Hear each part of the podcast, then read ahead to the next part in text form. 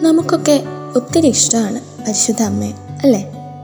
നമ്മളെക്കാളൊക്കെ കൂടുതൽ കൂടുതലെന്ന് പറഞ്ഞാൽ പോരാ. ഒരുപാട് കൂടുതൽ മാതാവിനെ സ്നേഹിച്ച ഒരു വിശുദ്ധനുണ്ട്.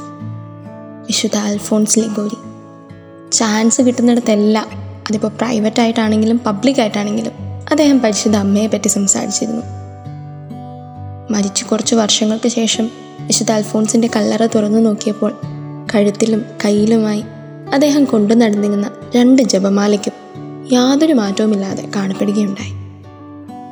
ജപമാല ഭക്തി ഈ ലോകത്തിന് നൽകിയ നന്മകളെപ്പറ്റി ദി ഗ്ലോറീസ് ഓഫ് മേരി എന്ന തന്റെ പുസ്തകത്തിൽ വിശുദ്ധ അൽഫോൺസ് പറയുന്നുണ്ട്.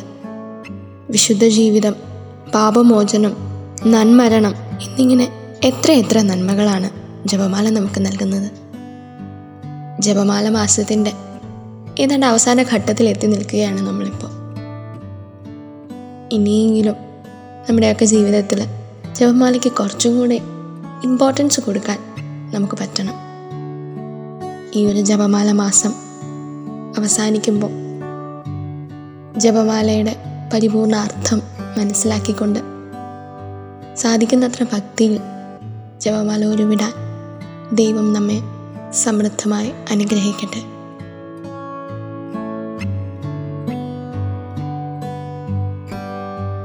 You're listening to Heavenly Voice from Caris Youth.